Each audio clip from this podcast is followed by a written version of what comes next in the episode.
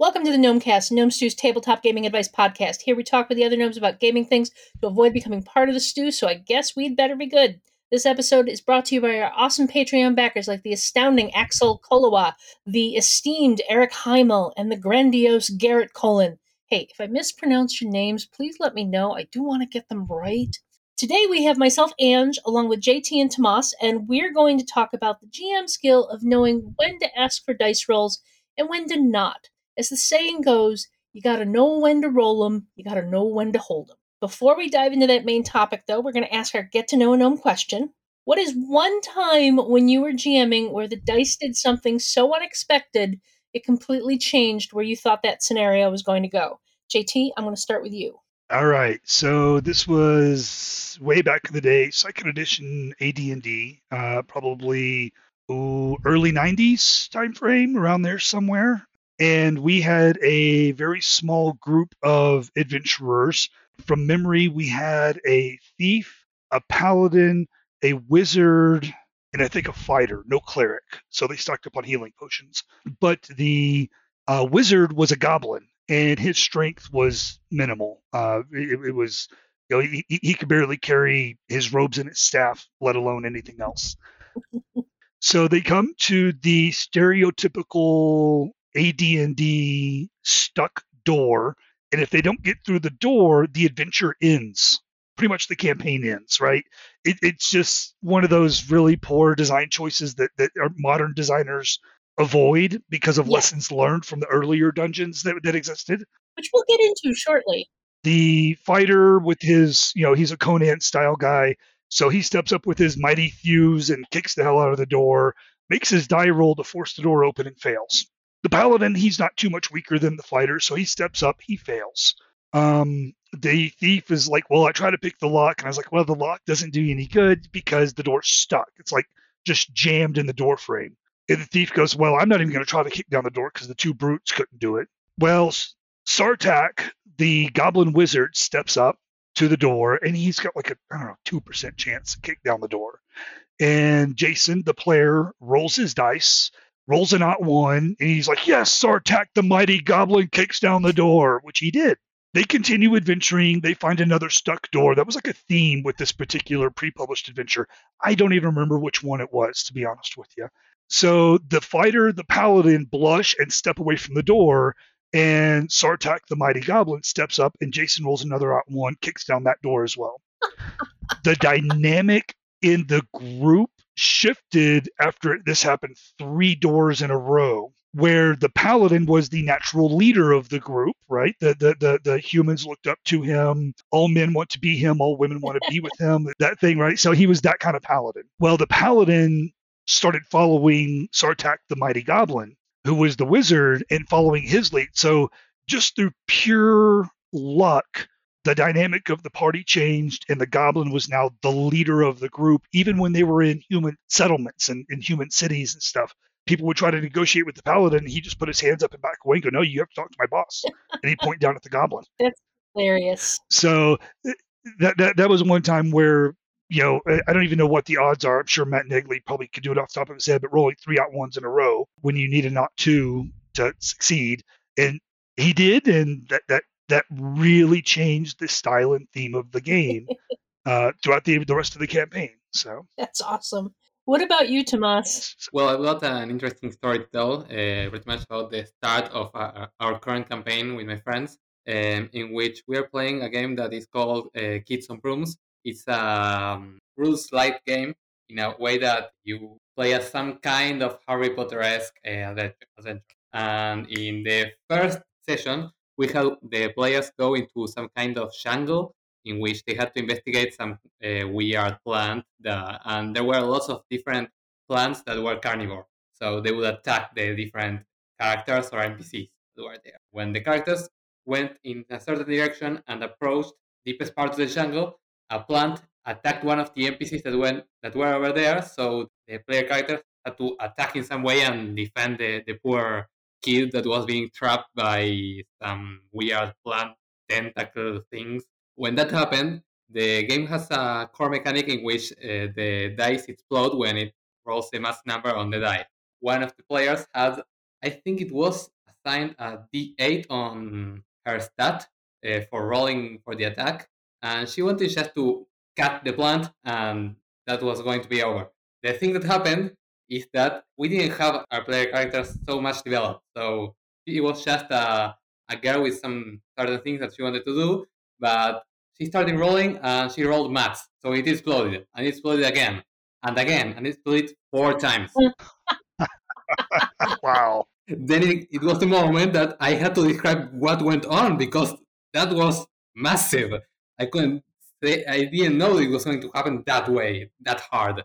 So what ended up happening is that uh, this character, Molly, her eyes turned to red, crimson, and her surrounding turned to red as well as she developed some kind of phoenix-like powers like in the X-Men, and she started to break everything Cool. apart and the plant as well. Went an, an- out of control as well, uh, as, all the same.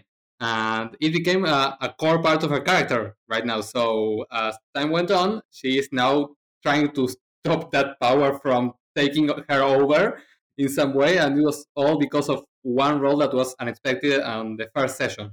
That's awesome. Nice. So what about you, Ange? Where, where have dice gone haywire and, and changed the course of your campaign? Several years ago, I was running Eberron, an Eberron campaign set, using Pathfinder, and one of my players was playing a gunslinger. Now, the, the party was a great party. You know, they they fantastic characters. They had a a fighter. They had a warlock, not a warlock, a um, witch, an oracle, a cavalier, who's basically a fighter with a mount, a uh, wizard, and then the uh, the gunslinger. And anyone who's played Pathfinder with a gunslinger knows that when they crit, those the, the damage can be a little extraordinary. Just a little. These characters are in the Library of Korranberg, uh, which is in the the gnomish city, and they need to get information about a faraway continent that they need to travel to. And they get there, and the head of the university doesn't want to have anything to do with them because he's got more problems on his hand. But seeing that they're adventurers, and he one of the problems he has on his hands is a clay golem that is loose in the laboratories beneath the library. He's like, "Fine, I'll talk to you. I'll give you a half an hour if you go deal with this problem of mine." And the players are like, "Well, what's the situation?" And they find out that the the golem is locked behind a door, and everyone presumes that the the scientist who was working with it is dead because the golem went haywire. Uh, and so they're like, "Okay, we'll go down there in half an hour. We're going to do a little bit of research." I'm like, "Well, this guy really doesn't have a choice."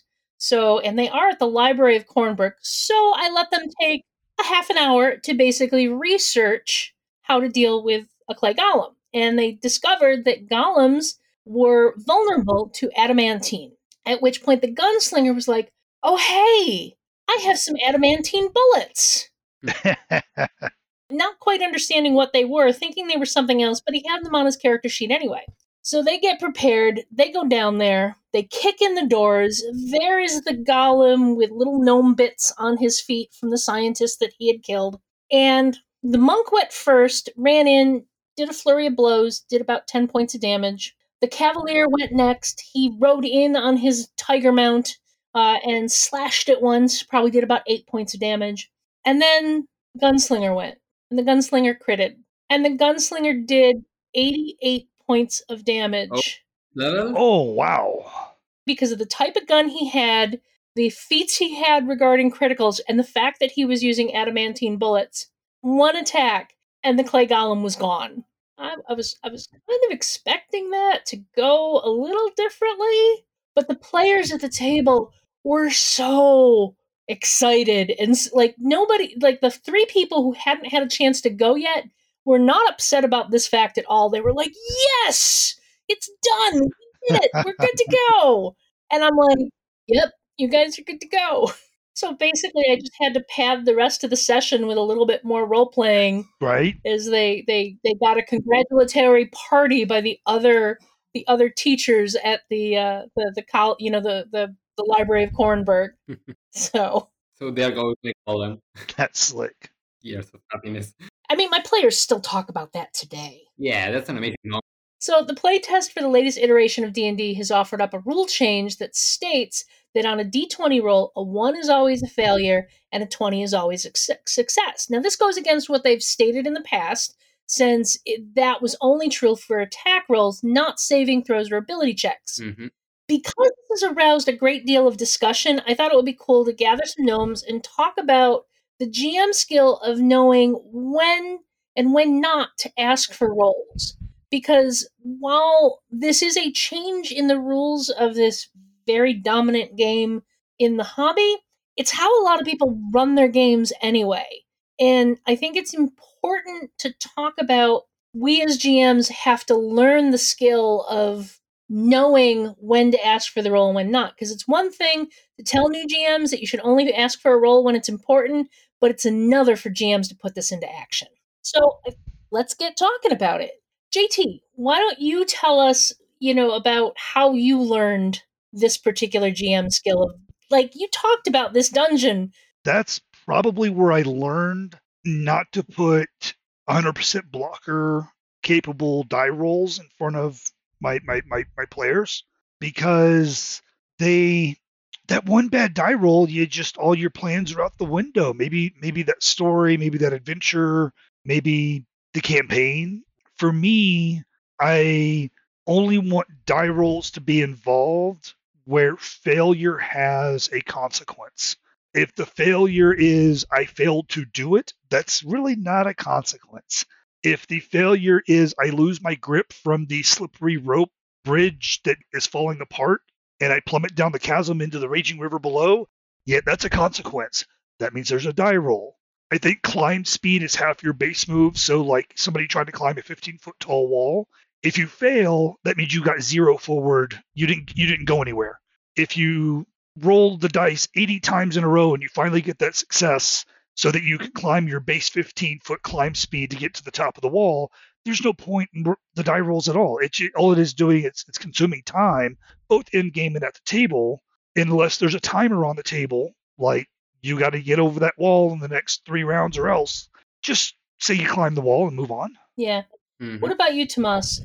Touching on the same subject that you were touching, JT, uh, about timing, I think that timing is very important when you need to decide when and when not to roll because your session may last, let's say, four hours, five, and if you are having the players roll for every single little action, you're going to spend a lot of time. To add up to what you were saying, I think that not only you need to take into account uh, consequences, but also what is interesting for the table. Because maybe uh, falling into a chasm uh, because of a bad roll can be exciting, but that will mean that the story will go on a totally different way, uh, maybe, and you weren't planning for that, or the adventure that you're running goes in a separate way. Uh, you don't want to spend like two sessions to go back to the point you were at the first moment. So if you want to make something interesting and uh, keep going forward to the points that uh, players want to be in, just don't make them roll when nothing interesting comes out from that roll. What do you think about this? I think the key to making it interesting is one of the most important things. I know I learned a lot when I started running some Powered by the Apocalypse games because they one they tell you to be a fan of the play, you know, the, the characters because you want to see them do interesting things. But they also talk about it depends on which one, but one of the core lessons I learned from them is like if the players fail on the roll, that doesn't necessarily mean they don't succeed at what they were trying to do. Exactly. What it means is they've now made the situation way more complicated. So you yep. have your rogue trying to pick a lock on a door. Your adventurer is behind that door. You don't want them to fail. So what happens is if that character fails the roll, they get the door unlocked, but there's an unintended consequence behind that door there are guards there that are sort of like, who's this opening the door? And now you've got a new problem for the players to deal with. Yeah, failing forward. The important thing is never ask for a roll that you are not prepared for the consequences.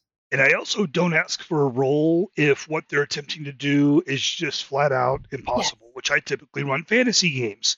That expands the realm of possibility because of magic. Mm and the rule of cool and the rule of heroism, right? The, all three of those take your limitations and, and remove some of them. However, there are still, I want to get a running start and leap across the Grand Canyon because if I roll in that 20, I'm going to do it. Yeah.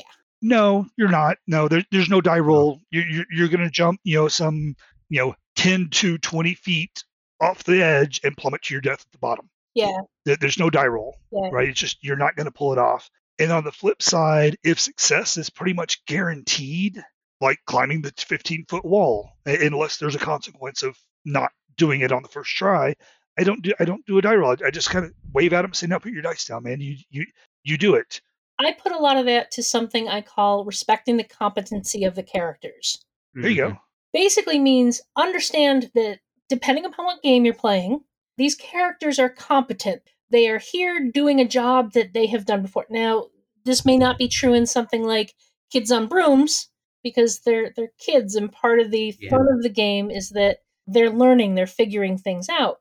But if you're playing a game with some seasoned adventurers, even that wizard is going to be able to climb that 15 foot wall Absolutely. don't ask for rolls where you're you're giving a competent character a chance to fail at something they should be able to do without much trouble. Right. Another thing I'll touch on is uh, uh, in the conversation about this rule change in D and D. I saw somebody say, "I don't want the stupid barbarian to suddenly roll a knowledge check and know something." I'm like, What?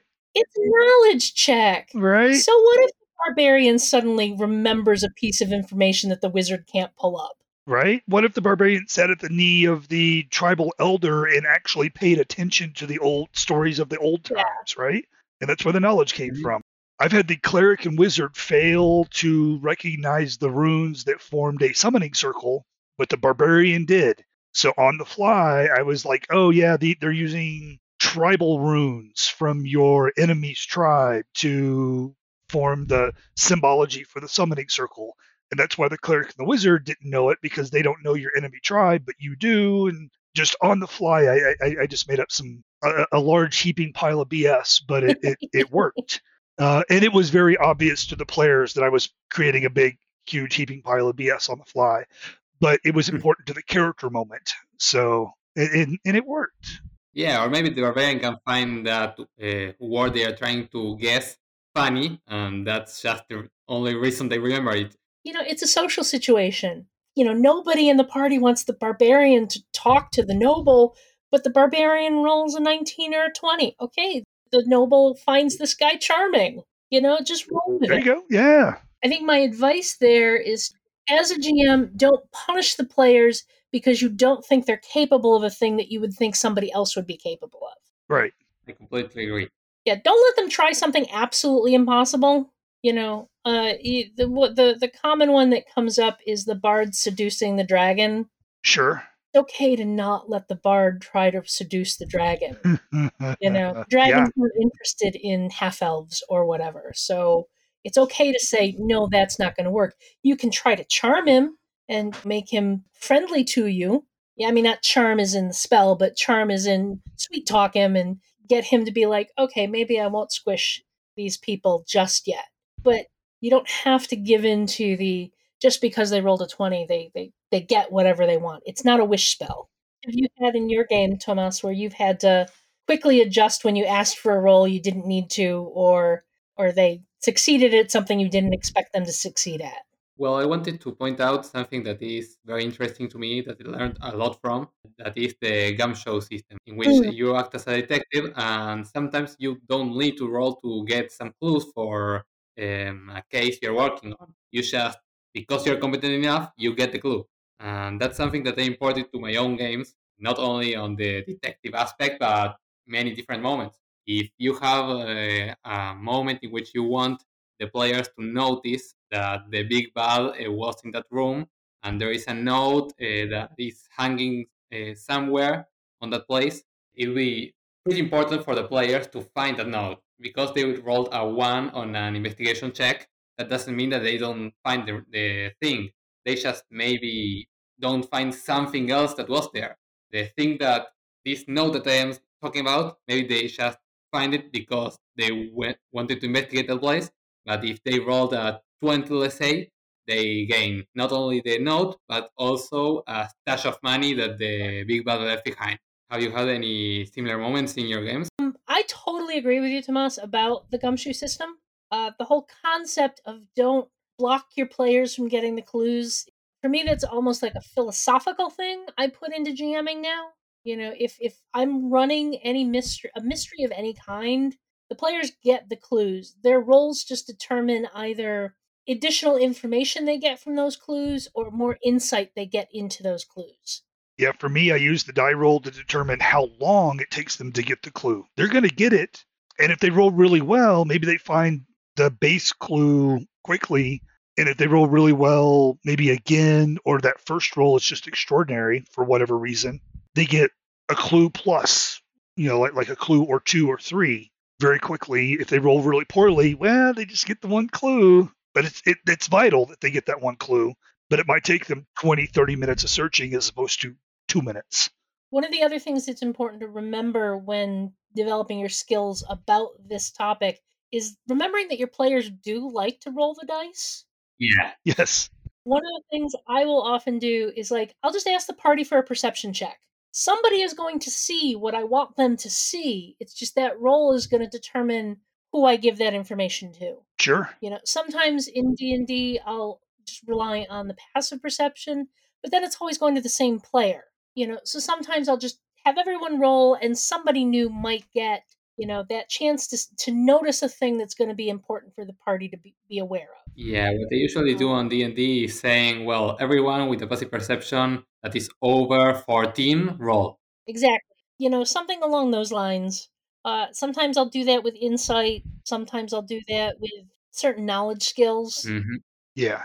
Somebody in the party needs to understand that they're dealing with something arcane here. Okay everyone gets to roll an arcana roll you know, or at least the characters it makes sense for get to roll an Arcana roll. Yeah. It's a balance. You don't want to make them roll too much for stupid things, but you still want to let them have the chance to to pick up the dice and roll them to feel like they're doing something. Oh, absolutely. Party as a whole may be advancing the story, but you know, give them a chance to roll. Yeah, that's why this aspect of the game is so much tied into the pacing of it as well. Yes. Yeah, pacing is is important. Right. Mm-hmm this is one of those things that I think GMs will learn over time. The more you GM, the more you learn these things.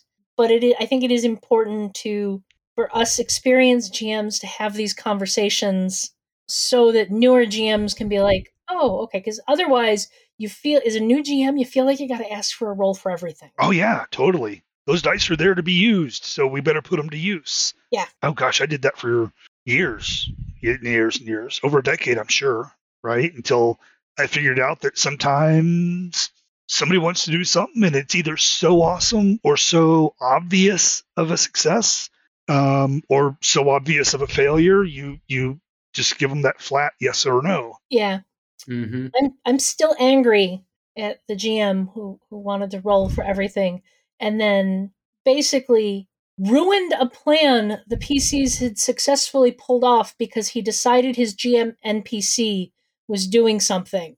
Uh, basically, we oh, had no. we had waylaid some people. We didn't want to hurt them. We just needed something off of them. So we waylaid these people successfully, got them knocked out. They were fine. You know, we got the things we needed off of them. And then the GM decided his NPC was sitting on one of them. And he rolled a one. So, oh no, that NPC is now dead. And it's like, oh no. What? Oh, what? Why? that, why would you do that? Right. I will confess that was a period of my life when I was so desperate for gaming, I put up with GMing that bad. I am oh. thankfully no longer in that position. right, right. Yeah, there was a published adventure, won't name it because it was absolutely horrible. Uh, and it was a big, big, big company publisher too. So that might give you some hints. Um, but there was a s- series of skill checks basically you're taken slave or captured or conscripted i forget it's been years and there's a series of skill checks to determine your rank on it, the ship. Whether you're going to be like you know swabbing the decks or, or or bailing out the the belly of the ship or working up in the, the crow's nest or whatever and they were like 10 skill checks in a row were first level characters. The odds of making one skill check was 20% at most because when you're first level in this system, uh, the die is more important than your or contributes more to the math than your statistics and skill ranks do, Yeah. right? So I'm like, okay, Mm. so there, I gotta make I gotta make ten skill checks in a row. My character sits down. I don't even try. And the game master was like, "What?" I was like, "I just did the math. This is guaranteed failure. I don't even try. I'm just gonna sit here." He's like, "Well, he, the the captain's gonna beat you." Okay, I sit there and take it. And I was like, "I'm not gonna fight back. I'm just not gonna participate." And that's when the game master was like, "Oh, this adventure sucks." And it was basically crumple, crumple, toss. and we bailed on that campaign and reset and did a session zero next week, the next week, and, and moved on to something different. I do think there's definitely been a design philosophy shift, thankfully, over Right. the last 40 years. Because back in the 80s and 90s, there were a lot more adventures that were written with those, you know, one point everything fails.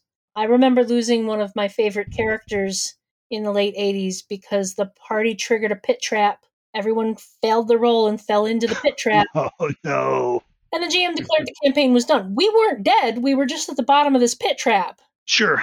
And the GM declared that the campaign was over because there was no way for us to get out of the pit trap. Uh, you could create your way, creative your way out.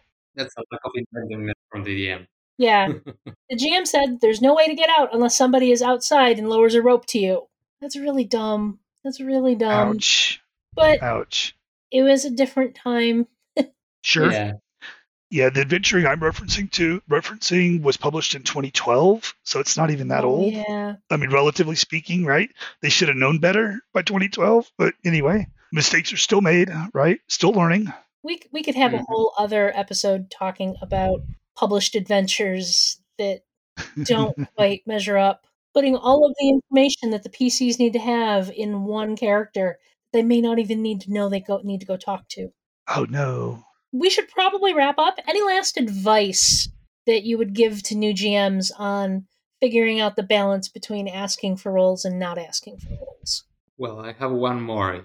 Sometimes uh, players are so smart or good at talking, role playing sometimes, that they create a great moment, maybe an, an emotive one, one in which they just make it in a way that there's no way this can fail a, a.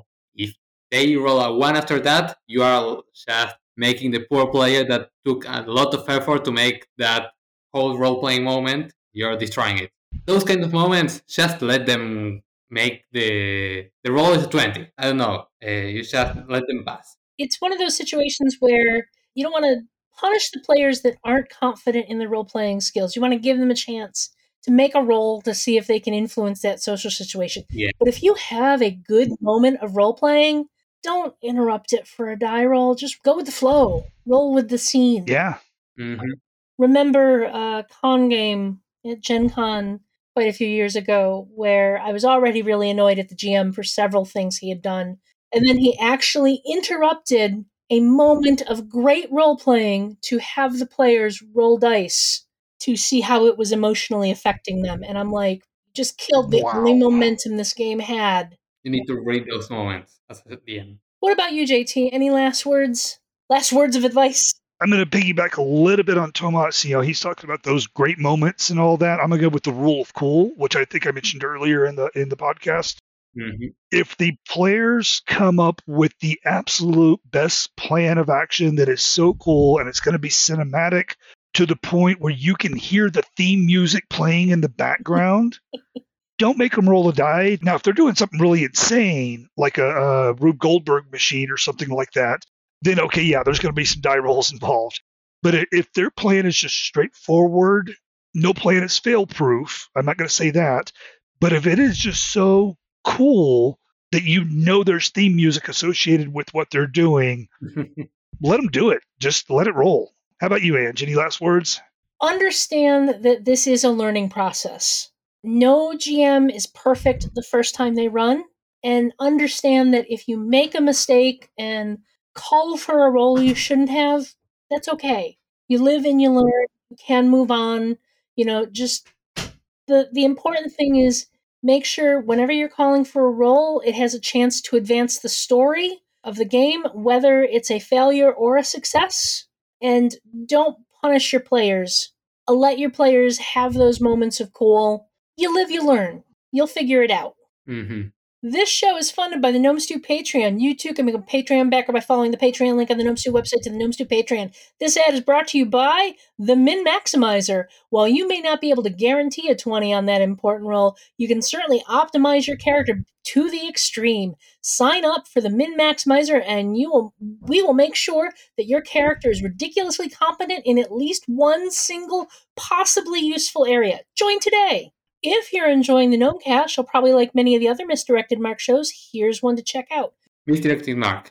Phil, Chris, Bob, and Sherry break down and get inside games, game mastering, playing games, and game design in an effort to entertain and inform you. You can find all of us at gnomestew.com, at gnomestew on Twitter, and gnomestew on Facebook. Gnomes, is there anything else you'd like to give a shout out to today? Yeah, I, I have a thing. I'd say I wouldn't say old game. It's five, six years old, something like that but I recently discovered it. I had some store credit at an online used role playing website. So I went and spent some money on new role playing stuff just to, this sounds cool. I'm going to buy it because I had store credit. And one of the games I bought was uh, Zweihander Grim and Perilous RPG. Honestly, I had never heard of this thing before, and I don't know how because it won a Gold ENnie in 2018. It, it came out in 2017. I read the little blurb on the, the website and said, yes, I must have that. And I bought it and a couple of expansions and blah, blah, blah. It arrived. It is beautiful. You have to keep it away from small children because if it falls on one of them, it will kill the child. it is a huge book, very heavy, very dense, but I, I'm not even, I haven't even scratched the surface and I'm super impressed. I haven't gotten it to the table yet, but if you want to read some clearly written rules and great prose to go along with it and excellent artwork. I recommend it. Maybe I'll give you an actual like recommendation of playing the game at some point in the future. I hope to bring it to the table. So that's awesome. What about you, Tomas? Anything you want to give a shout out to? Firstly, there are some games based on Zweihander that you can try out as well. That so just so you know, well, something that I wanted to make a shout out to is a bit selfish, but there's an article I wrote about everything that we talked about that they did for tribality that I wanted to point out called what when should GMs ask for dice rolls? And I'm going to leave it somewhere on some place. It's from some years ago, some well, last year. So maybe some things changed from the things I talked about. We'll include a link in the show notes. What about you, Anne? I don't know that I have anything major to give a shout out to, but I would say that if you are looking to run D&D 5e specifically, and you're looking for a VTT to use, I have been very happy with Shard. It's uh, shard.com. I will have a link in the show notes as well. But I've been running my, my new Eberron campaign there, and I'm quite happy with it. It doesn't have any licensing from Wizards, so you can't buy anything more than what is in the SRD, but it's very easy to make the content you need or use the content that they already have available. Cool. That's great. Do you all think this episode was good enough to keep you out of the stew, or should I be considering tossing you in? Maybe we need to have. Depends on my die roll.